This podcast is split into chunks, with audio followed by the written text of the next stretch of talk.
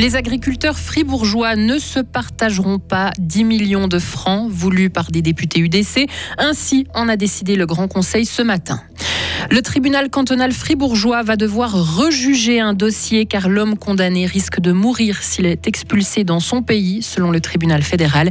Et puis deux Russes et un Ukrainien sont condamnés à la prison à vie pour leur implication dans le crash de l'avion de la Malaysia Airlines qui avait fait près de 300 morts en 2014. Météo pluvieux ce soir et cette nuit avec des averses de neige, des 1500 mètres d'altitude, puis nuageux et frais en fin de semaine. Bonsoir Lauriane Schott. Bonsoir John, bonsoir à toutes et à tous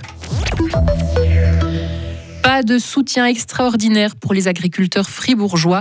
Le Grand Conseil a décidé ce matin de refuser une proposition de deux élus UDC. Ces derniers demandaient au gouvernement 10 millions de francs, 10 millions en soutien aux agriculteurs pour faire face aux conséquences de la sécheresse de cet été. Et les débats ont été émotionnels. Vincent Douce. Car beaucoup d'élus sont eux-mêmes paysans et donc touchés personnellement par la sécheresse. Pas moins de cinq députés agriculteurs ont pris la parole ce matin. Tous ont détaillé leur situation situation personnelle, leurs inquiétudes et un métier qui devient toujours plus compliqué avec le réchauffement climatique. Mais tous n'ont pas soutenu cette motion. C'est le cas de Pierre-André Grand-Girard, agriculteur dans la Broye. J'ai beaucoup réfléchi à cette situation. J'ai moi-même été impacté par cette, euh, cette problématique. Mais l'année passée, pour moi, c'était vraiment beaucoup plus compliqué qu'une année humide. Je comprends mes collègues euh, producteurs de fourrage qui ont, ils ont été victimes cette année, plus que moi peut-être.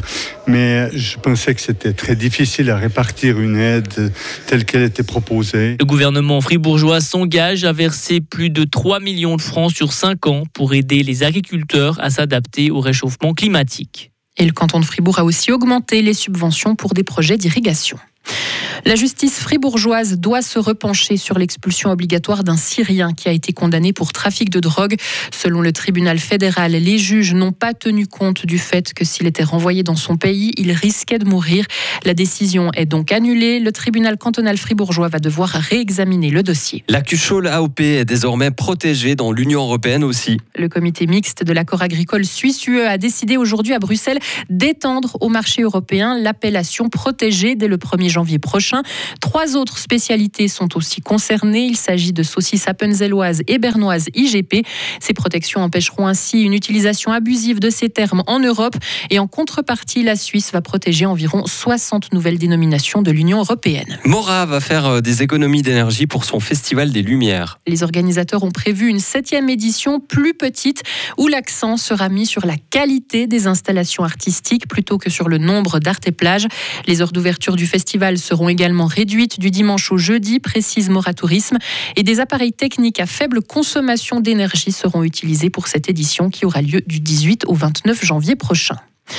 L'utilisation d'antibiotiques dans l'élevage en Suisse a diminué l'an passé de 2% par rapport à 2020. Depuis 2008, la baisse de la consommation totale de ces produits atteint les 60%. L'Union suisse des paysans indique que ces résultats sont possibles grâce à des programmes de santé animale et à l'optimisation des conditions de détention. Trois hommes ont été condamnés pour la destruction du vol MH17 de la Malaysia Airlines au-dessus de l'Ukraine en 2014. Et les près de 300 passagers et membres de l'équipage avaient été tués dans le crash. Les coupables sont deux Russes et un Ukrainien condamnés à la prison à perpétuité par un tribunal néerlandais. Ils ont été reconnus coupables de meurtre et d'avoir joué un rôle dans la destruction de cet avion.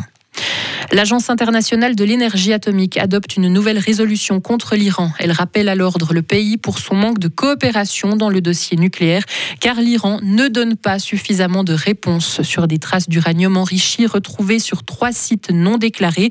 Le texte a été déposé par les États-Unis, le Royaume-Uni, la France et l'Allemagne.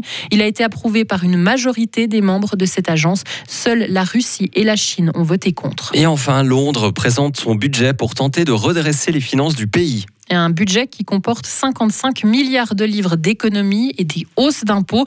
Le ministre britannique des Finances a indiqué que ce plan vise trois priorités, la stabilité, la croissance et les services publics. Il s'agissait d'un budget très attendu après celui présenté par la précédente première ministre, Liz Truss, qui avait annoncé des mesures chocs non financées, un plan qui avait fait plonger la livre sterling à son plus bas historique. Retrouvez toute l'info sur frappe et frappe.ch.